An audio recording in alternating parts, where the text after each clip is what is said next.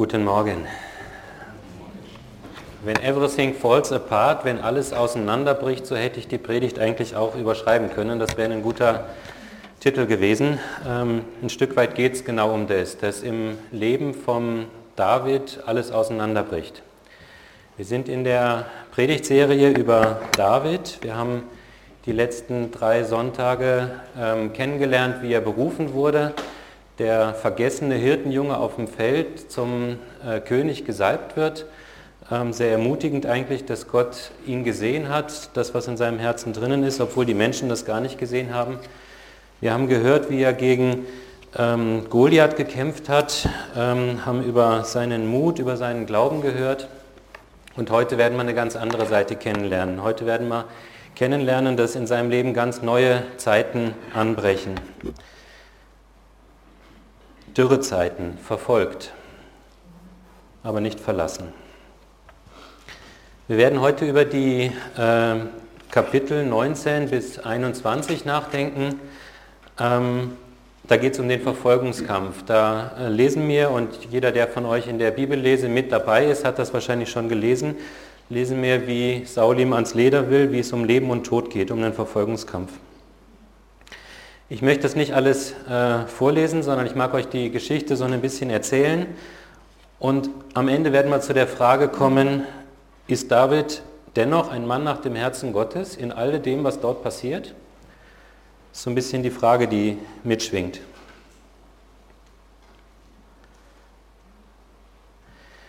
In Kapitel 19 beginnt es, dass David die Diener und auch Jonathan seinen Sohn aufhetzt gegen David. Er will ihn töten. Es hat sich in ihm Neid, es hat sich in ihm Eifersucht breit gemacht. Er sieht seine Macht in Gefahr. Er sieht David als Konkurrenten. Dann lesen wir, dass Jonathan, sein, sein Sohn, also der Sohn vom Saul, vom König, der ja der gute Freund von David ist, die haben einen Freundschaftsbund geschlossen, seinen Vater umstimmen kann. Und das gelingt erst einmal. David schwört sogar, dass er David nicht, äh, Saul schwört sogar, dass er David nicht töten wird. Und die Erfolgsgeschichte, wenn man so will, geht ein kurzes Stück lang weiter. David gewinnt weitere Kriege für den Saul eigentlich, für seinen König. Und dann lesen wir eines Tages, dass wieder ein böser Geist über Saul kommt und er in dem Moment, wo David vor ihm steht, mit der Harfe spielt, äh, die normale äh, äh, Lebenssituation, in der sie da so gelebt haben, zum Speer greift, ihn schleudert und den David aufspießen will. Der Speer bleibt in der Wand stecken, hinter ihm mit der Wucht ist er geschmissen worden. David kann ausweichen zum Glück. Und da geht die Verfolgung los. David flieht aus dem, aus dem Palast, aus dem Königshof. Er geht nach Hause und David um, ähm, Saul lässt aber auch das Haus vom, vom David umstellen und will ihn am nächsten Morgen töten. Und seine Frau, Michael, was ja die Tochter vom, vom Saul ist, rettet ihn, indem er ihm, dem David, von den Plänen vom Saul berichtet, sagt, fliehe heute Nacht, sonst wirst du äh, das nicht überleben. Er flieht aus dem Fenster heraus, kann entweichen.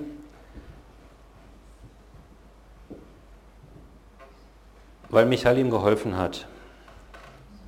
Und die Verfolgung nimmt seinen Lauf. Ab dem Zeitpunkt ist er auf der Flucht und er flieht in verschiedene Stationen hin, kann auch nicht mehr zurückkommen eigentlich in, in, in sein, sein Haus zu seiner Frau. Seine Frau verleugnet ihm dann vor dem König, um ihre eigene Haut zu retten, sagt, er hat mich gezwungen, sonst hätte er mich umgebracht. Also da geht so gesehen auch ein bisschen die Tür zu. Er kann auch zu seiner eigenen Frau nicht mehr nach Hause. Sie hat ihn zwar gerettet, aber verleugnet ihn dann doch.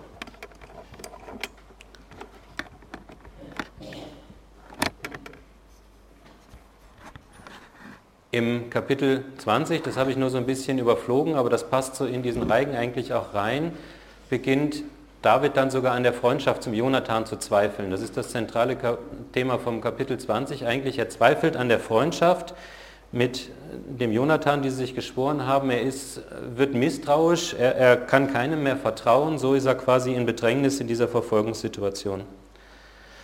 Und dann in Kapitel 21 flieht er äh, zu dem Priester Ahimelech nach Nob. Äh, das ist eine, eine, große Klostersiedlung, würde man vielleicht heute sagen, wo Priester wohnen, ihren Dienst tun. Er flieht dorthin, hat nichts mehr, hat auch nichts mehr zu essen. bittet dort den Priester um Brot. Ähm, und er bekommt dann im Endeffekt nachher die, die geheiligten, die geweihten Brote, die Schaubrote, die eigentlich auf dem Altar liegen, zu essen. Er bekommt das Schwert, mit dem er vorher in seiner Heldengeschichte den Goliath ähm, erschlagen hatte. Dieses Schwert war dort ausgestellt in dem Kloster oder in dieser Priestersiedlung ähm, und er bittet ihn um eine Waffe und er gibt ihm dieses Schwert.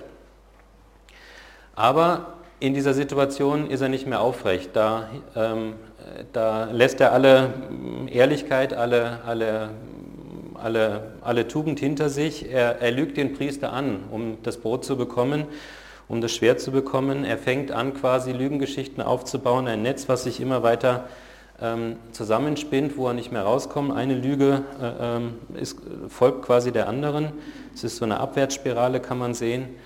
Und wenn man dann ein Stück nach vorne schaut, was dann auch noch passiert, dann sehen wir ja auch nachher, dass die Priester, 85 Priester plus die Frauen und Kinder alle ermordet werden, weil Saul glaubt, dass der Priester ihm geholfen hat auf der Flucht. Er hätte ja wissen müssen, dass er auf der Flucht ist ähm, und zieht ihn quasi zur Verantwortung dafür, dass er ihm geholfen hat, dass er ihm die Brote gegeben hat.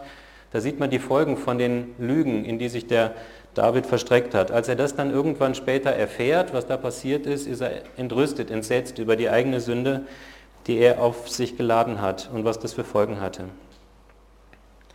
Die nächste Station, wo er hingeht, ist die Stadt Gad. Das ist eine Stadt der Philister. Das ist der König, wo eigentlich der Goliath hergekommen ist. Für den König äh, in, in der Stadt Gad hat der, David, hat der Goliath gekämpft. Er geht quasi zu den Feinden, um dort Zuflucht ähm, zu, zu finden. Eigentlich komische Situation. Wie kann man auf den Gedanken kommen, ähm, quasi zu den Feinden zu gehen? Aber vielleicht hat er kurz gedacht, okay, die sind auch gegen den Saul, vielleicht kriege ich da Asyl, wenn er mich jetzt verfolgt. Er flieht dann aber auch von dort wieder weg, indem er sich für geisteskrank, für, für gestört stellt. Ähm, und die Verfolgung nimmt weiter ihren Lauf. Das ist so in, in einer kurzen Geschichte erzählt, das, was wir in Kapitel 19 und 21 erfahren über die Dürrezeiten, über die Verfolgungszeiten im Leben von David. Ich habe zwei Bücher gelesen, um das so ein bisschen äh, ähm, zu durchdenken. Äh, zum einen das Buch von Max Lucado, Wie man Riesen besiegt. Ähm, ganz spannendes Buch einigen Gedanken und dann auch ein, ein Buch von Ellen Redpath, da geht es auch um das Leben von David, schon ein bisschen ein älteres Buch. Und einen ersten spannenden Gedanken, den ich gefunden habe, ist der, was wäre passiert, wenn Saul mit seiner Eifersucht zu Gott gekommen wäre, wenn er gebetet hätte, wenn er sich nicht seiner Eifersucht, seiner Gefühle, seinen Rachegelüsten, äh, seinem Konkurrenzgedanken hingegeben hätte. Man sieht, wie der Saul hin und her schwankt eigentlich. Er lässt sich von seinem Sohn überreden, den David zu verschonen. Er sieht objektiv eigentlich, der David ist sein bester Mann, der unterstützt ihn, steht voll hinter ihm, fällt ihm nicht in den Rücken. Er sieht es, er schwört sogar, ich werde ihn nicht umbringen und dann schwingt das aber wieder um. Er ist in so einem Kampf drinnen, kann man, kann man richtig sehen, der Saul, was er tun soll und am Ende lässt er aber doch der Eifersucht dem, dem, dem Machtstreben freien Lauf und dann nimmt es nimmt die gnadenlose Verfolgung, die startet und nimmt ihren Lauf. Und Zerstörung macht sich breit. Und den Gedanken finde ich spannend. Was ist mit uns, wenn bei uns Eifersucht, Kritiksucht, Zorn, Rachegefühle aufkommen? Nähern wir die? Lassen wir dem freien Lauf? Gehen wir dem nach? Und wenn uns jemand ja, was, was Böses tut, die Gefühle innen drinnen, die haben wir ja, ich habe die immer wieder. Und dann ist die Frage, lassen wir das zu, nähern wir die? Boah, der hat mir das und das angetan. Der wird schon sehen, was er davon hat. Vielleicht verfluchen ihn sogar. Aber hier kann man schön sehen an, dem, an der Geschichte vom Saul, was, was passiert, wenn man dem Raum lässt, wenn man es nicht unter Kontrolle bekommt. Der Saul greift Menschen an, greift den David an und letztlich greift er Gott an.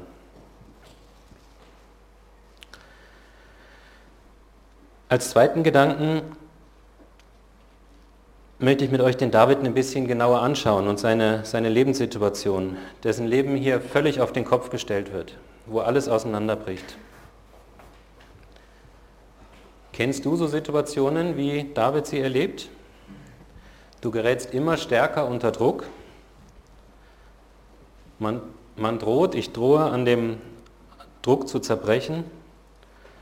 Druck und Leid ohne Schuld oder ohne dass mir Schuld bewusst wäre. So ist die Situation vom David. Er hat eigentlich immer dem Saul treu gedient. Er hat ihm eigentlich immer unterstützt. Er hat sich hinter ihn gestellt, obwohl er schon zum König gesalbt war. Er ist nicht schuldig gewesen am Saul, aber trotzdem wird er verfolgt hier.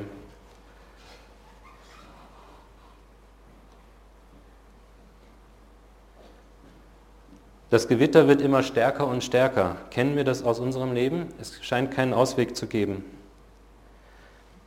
Der Druck der zusammengeballten Wolken legt sich über unser Leben. Ich kenne so Situationen. Ähm, ich kenne so Situationen auch aus dem Berufsalltag, wo ich merke, der Druck wird immer höher und man weiß gar nicht, wie man bestehen soll. Ich habe das ziemlich genau vor einem Jahr erlebt, diese Konkurrenz, äh, diese Konkurssituation bei Griffner. Das war so ein Prozess von einem halben Jahr. Ähm, wir haben im, im, im, Sommer vor anderthalb Jahren dann einen, einen neuen Vorstand bekommen. Am Anfang hat es noch geheißen, wir werden Sie befördern, Sie kriegen einen neuen Aufgabenbereich dazu. Und dann in den Herbst auf Weihnachten hin vor einem Jahr ist der Druck immer größer geworden. Ich bin in die Arbeit gefahren und habe nicht gewusst, ob ich am nächsten Tag noch einen Job habe. Da ist ein Spiel gespielt worden mit Angst und Macht und gegeneinander ausgespielt worden, die Leute. Und ich habe nicht mehr gewusst. Und ich habe nachts nicht schlafen können, habe mir gedacht, was wird kommen. Ich kenne das, dass der Druck immer größer wird. Dann ich, habe ich versucht, für die Leute einzustehen und habe dem dem Vorstand seinerzeit dann einmal gesagt, Sie, wenn Sie so weitermachen, wird am Ende, wenn ein Investor da ist, keiner mehr da sein. Die Leute werden alle davonlaufen. War ich mutig, habe mich ihm entgegengestellt, habe gedacht, das muss ihm mal jemand sagen, dann tue ich das. Zwei Wochen später, und das ist dann ziemlich genau vor einem Jahr gewesen, hat er mir die Frage gestellt, Herr Jansen, wollen Sie zwei Wochen Urlaub gehen? Und ich habe mir gedacht, und habe dann auch zu ihm gesagt, naja, Urlaub gehen will ich schon, das war nämlich genau vor den Energieferien, das wird mir schon taugen, aber irgendwie habe ich das Gefühl, wenn Sie mich jetzt Urlaub schicken, stimmt da was nicht. Also irgendwie passt das gerade nicht. Das ist gerade nicht die Urlaubsstimmungssituation. Kennt ihr das auch, dass der Druck immer größer wird? Dass wir nicht mehr wissen, wo aus, wohin? Dann kommen die Fragen, wo ist Gott? Warum lässt er das zu? Sieht er mich noch? Und dann sind wir vielleicht manchmal so ein bisschen in einer, in einer Spirale drinnen oder in einer Gefahr drinnen, dass wir beten, aber wir warten nicht mehr auf seine Antwort, weil wir schon an ihm zweifeln. Wir bitten, aber wir rechnen nicht damit, etwas zu empfangen. Wir klopfen an, aber wir verlassen die Himmelstür, ehe sie geöffnet wird. Es mag daran liegen, dass unsere Hände voll sind oder dass wir gar kein Vertrauen mehr auf ihn haben. Und das fand ich einen, einen interessanten Gedanken oder eine interessante Beobachtung hier auch am Leben von David, wo er sich so abwendet, wo er quasi sich in den Lügen verstrickt, da erfährt er die Nähe zu Gott auch nicht mehr. Da ist er in einer Abwärtsspirale drinnen. Da kann er die Hilfe von Gott gar nicht mehr annehmen. Da hat die gar keine Wirkung mehr in seinem Leben. Ein paar Gedanken von Max Logado. Gottes Hilfe kommt nicht zu uns, wenn wir gleichgültig sind. Sie kommt zu dem Mann, der im Gedränge des Kampfes von ihm abhängig ist. Wenn wir uns von ihm abhängig machen, dann können wir seine Hilfe anzapfen. Zu dem, der im Glauben auf sein Erscheinen wartet. Der glaubt, dass er niemals zu Schanden wird. Dem, der auf den Herrn harrt, der sich auf Gottes Verheißungen verlässt, zu dem Mann im Glauben, der im Glauben lebt, als ob er schon die Antwort kennt, obwohl die Feinde ihn noch umringen, obwohl die Situation eigentlich düster ist.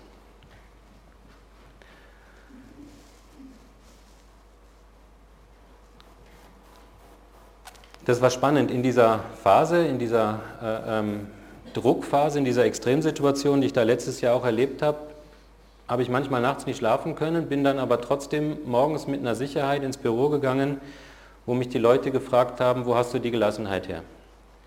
Und das war nicht so ein Ditidü oder irgendwie sowas, war keine Beschwingtheit, war keine Fröhlichkeit, das wäre auch unnatürlich gewesen, aber es war eine Sicherheit und eine Gelassenheit. Und die Leute haben das spüren können.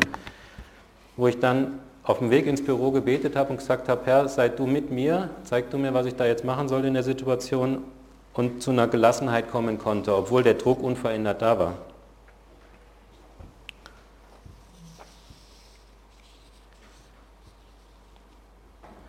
David wird uns hier in einer Situation vorgestellt, die vielleicht der ein oder andere von euch auch aus seinem Leben kennt. Es ist wirklich Druck, wir wissen nicht, wie wir weiter existieren sollen. Einen kurzen Exkursgedanken. Ähm, ich fand das sehr spannend zu, zu ähm, lesen, was da in diesem Kloster, sage ich jetzt mal, bei dem Priester in Nah passiert. Der David fragt ihn ja äh, äh, nach, nach Essen dann oder ist da hingegangen, weil er, weil er nach Essen äh, äh, sucht, weil er gar nichts mehr hat, die Taschen leer sind. Und er fragt ihn in Vers 21, Vers 2, warum bist du allein, fragt er. Warum ist niemand bei dir? Sinngemäß fragt er, was ist los mit dir? Etwas stimmt doch nicht, oder? Er spürt das irgendwie. Warum bist du so? Wie geht es dir? Vielleicht auch die Frage dahinter, wie geht es dir mit Gott? Etwas kommt mir komisch an dir vor. Was ist los? Er spürt es irgendwie. Bist du auf der Flucht? Und der Max Logado äh, nimmt diesen Gedanken auf und das hat mich sehr bewegt. Ähm, und die Frage ist, was wäre, wenn ein Haus Gottes, wenn eine Gemeinde, wenn wir ein Ort ist, wo mir die Menschen fragen, wie geht es dir wirklich? Jemand, die Menschen, die bei uns reinkommen. Bist du am Zweifeln? Hast du Furcht? Wie geht es mit dem, dir mit deinem Vertrauen auf Gott? So wie der Priester damals den David eigentlich so ein bisschen gefragt hat, was ist deine Lebenssituation? Wenn wir als Gemeinde ein Ort sind, ein Zufluchtsort sind, wo wir die Menschen fragen, wie geht es dir wirklich? Der David hat sich auf die Fragen nicht eingelassen. Der hätte sich jetzt anvertrauen können, dem Priester, er hätte sich Gott anvertrauen können, er tut es nicht. Er verstrickt sich in Lügen, die dann ein ganz böses Ende nachher nehmen.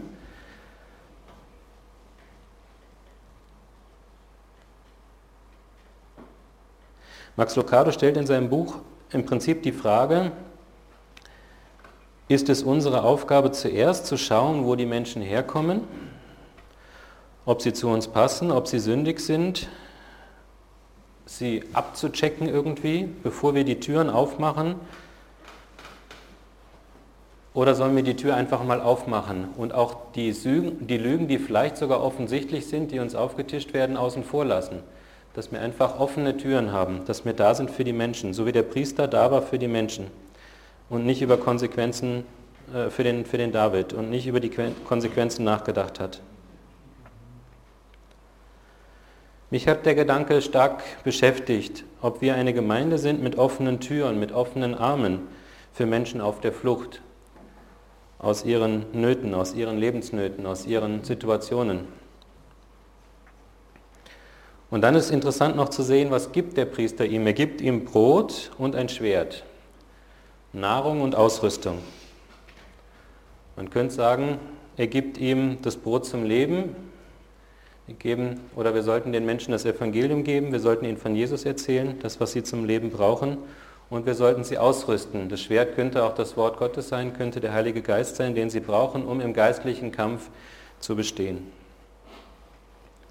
Gelingt uns das? Ich fand das einen herausfordernden äh, äh Gedanken. Steffi hat mir dann, als ich ihr das so ein bisschen erzählt habe, sie das auch gelesen hat, gesagt, ja, das ist so wie die Geschichte vom Erich Honecker. Ich weiß nicht, ob das in Österreich so angekommen ist, aber 1990, die Wende in Deutschland, Honecker äh, als gestürzter ja, Regimeführer, würde ich vielleicht sagen, wird aufgenommen von einem ähm, Pfarrer in seinem Pfarrershaus und der wird dafür angefochten. Das ist ein Thema, was, also ich habe noch, wenn ich das bei Google kurz eingegeben habe, ich habe noch Artikel gesehen jetzt, 2010 äh, schreibt man da noch drüber, 2012 schreibt man da noch drüber zum Teil, wie dieser Pfarrer mutig war, den Honeckers sein Pfarrhaus aufgemacht hat und das, obwohl seine acht Kinder alle nicht studieren konnten. Denen waren alle Schule und Bildung versagt, weil sie als Christen gelebt haben in diesem äh, ähm, sozialistischen Regime. Damit waren Türen zu. Und er nimmt diesen Regimeführer in sein Haus auf. Und er hat irgendwann gesagt, wie sollen wir weiter beten? Vergib uns unsere Schuld, wie wir vergeben unseren Schuldigern, wenn wir ihm nicht vergeben können. Und sie haben zehn Wochen unter einem Dach gelebt. Oben, die Kinder waren schon aus dem Haus, äh, äh, die meisten, nur noch zwei Kinder von den acht Kindern waren da, sie haben sie aufgenommen. Stark.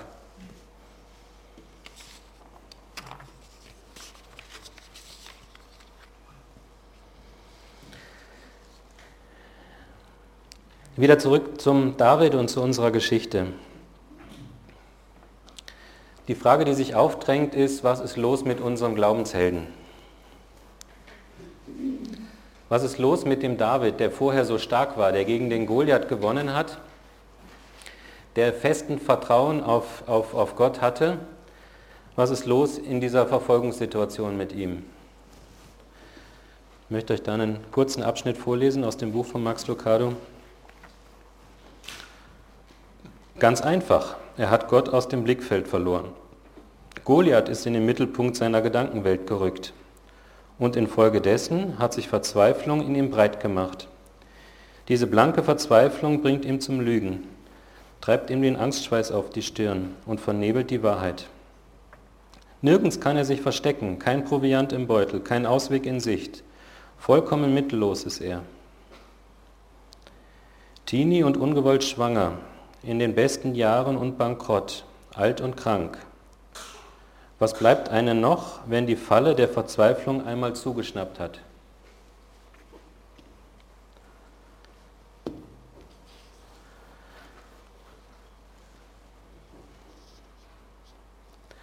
Er hat einfach Gott aus dem Blickwinkel verloren. Er hat auf die Nöte, auf den Druck geschaut und nicht mal auf Gott, auf Gott geschaut.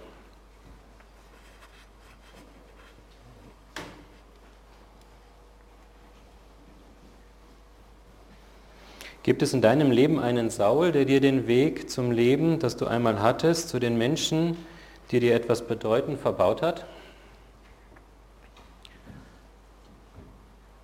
Sind wir dann vielleicht auch dabei, irgendwie unsere Haut zu retten? Halten wir der Versuchung stand, uns die Wahrheit zurechtzulegen?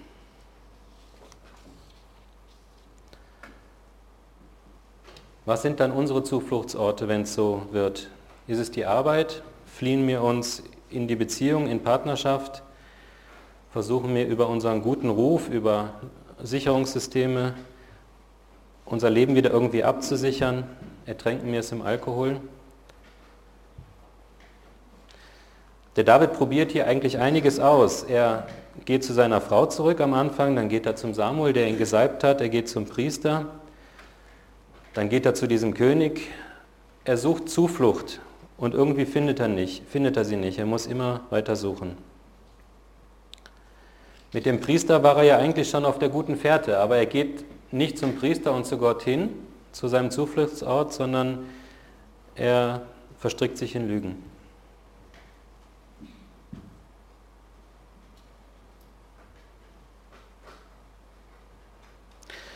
Haben dich dunkle Wolken in deinem Leben schon mal an den Punkt gebracht, an den Verheißungen Gottes, an dem Wort Gottes, an seiner Bestimmung für dein Leben zu zweifeln?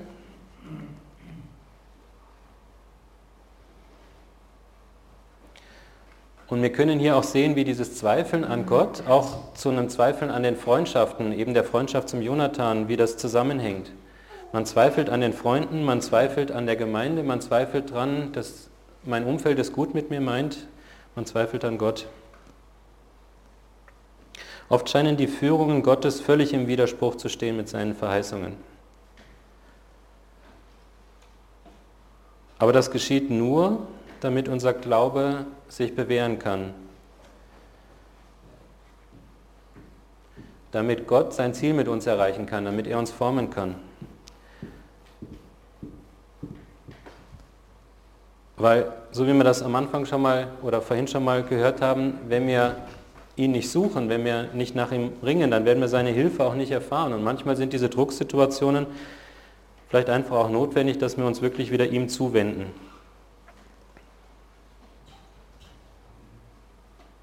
Und wäre das Leben immer nur einfach und würde immer nur so weitergehen, dann würden wir das vielleicht gar nicht, gar nicht erleben. Dann würden wir diese Abhängigkeit zu Gott gar nicht spüren.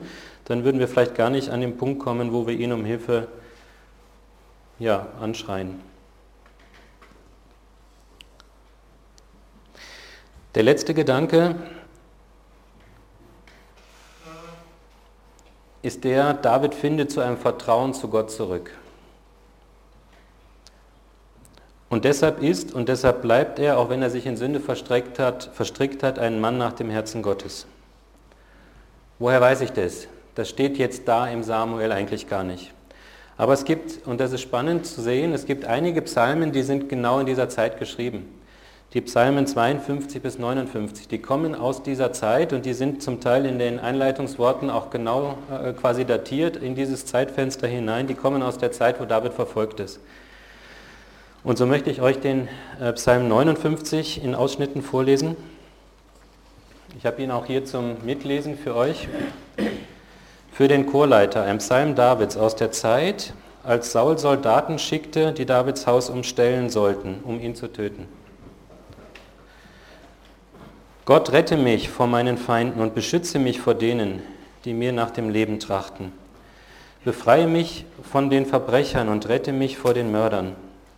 Sie lauern auf eine Gelegenheit, um mich zu töten. Meine Feinde versammeln sich gegen mich, obwohl ich ihnen nichts getan habe, Herr. Ich bin unschuldig und doch wollten sie mich töten. Siehe meine Not. Steh auf und hilf mir. Herr Gott Allmächtiger, Gott Israels, erhebe dich, um die feindlichen Völker zu bestrafen. Erweise diesen hinterhältigen Verrätern keine Gnade. Sie kamen bei Nacht und heulten wie bissige Hunde, die durch die Straßen streunen. Jedes Wort, das sie reden, ist böse. Es ist scharf wie ein Schwert. Sie denken, wer kann uns schon etwas anhaben? Doch du, Herr, lachst über sie. Du verspottest alle feindlichen Völker. Du bist meine Stärke. Ich vertraue darauf, dass du mich rettest, denn du bist meine Zuflucht, Gott. Und dann in Vers 15 geht es weiter. Meine Feinde kommen bei Nacht und heulen wie bissige Hunde, die durch die Straßen streunen. Sie sind auf der Suche nach Nahrung und knurren, wenn sie nicht genug bekommen. Ich aber will von deiner Macht singen. Jeden Morgen will ich vor Freude über deine Gnade jubeln. Denn du beschützt mich wie eine Burg, eine Zuflucht, wenn ich in Not bin. Du meine Stärke, ich singe, dir singe ich Loblieder, denn du Gott bist meine Zuflucht. Herr, du zeigst mir deine Gnade. David ist irgendwann an den Punkt gekommen, wo er sich Gott wieder zugewandt hat, wo er ihm Lieder singt, wo er das verarbeitet, wo er das ausspricht, wo er mit seinen Gefühlen, mit seiner Verzweiflung zu Gott kommt.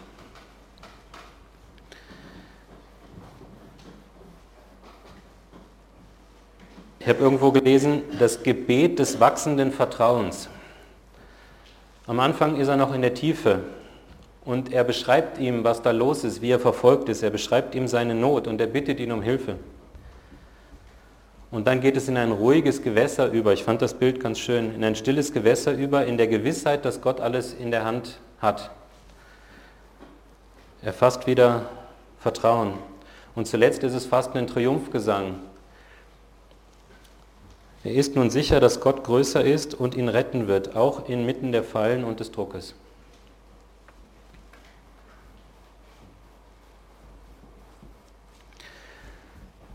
Ich habe noch so einen Bild, einen Gedanken gefunden in der Geschichte vom Noah im Alten Testament mit der Arche und dieser Frage, wirst du wieder eine Überschwemmung schicken, sagt Gott, nein, ich gebe dir die Zusage, dass ich das nicht mehr schicken will und malt diesen Regenbogen an den Himmel. Und ein Regenbogen, der ist auch nicht an einem Sommertag ohne Wolken, blauer Himmel, da ist der auch nicht zu sehen, sondern der Regenbogen, also dieser Zuspruch Gottes, der ist dann zu sehen, wenn Gewitterwolken und Sonne zusammenkommen, wenn Druck, wenn Gewitter, wenn Umstände zusammenkommen mit dem Licht von Gott, dann ist dieser Regenbogen zu sehen.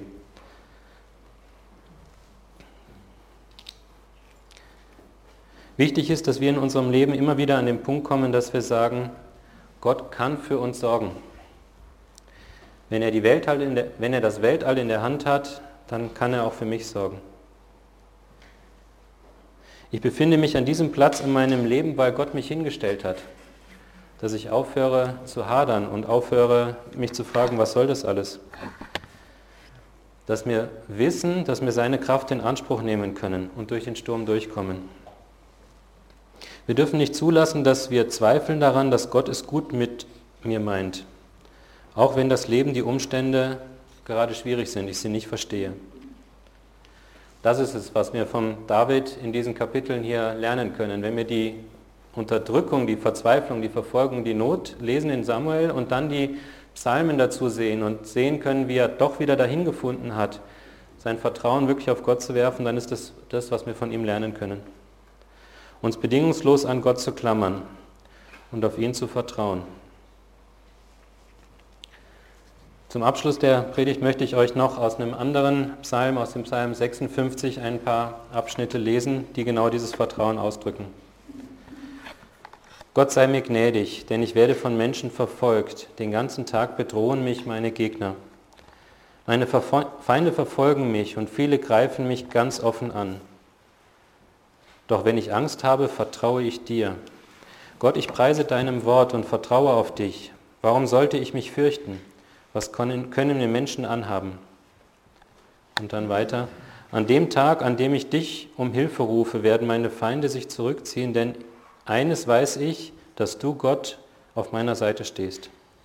Gott, ich preise dein Wort. Ja, Herr, ich preise dein Wort. Ich vertraue darauf, Gott, warum sollte ich mich fürchten? Was können mir Menschen anhaben? Amen.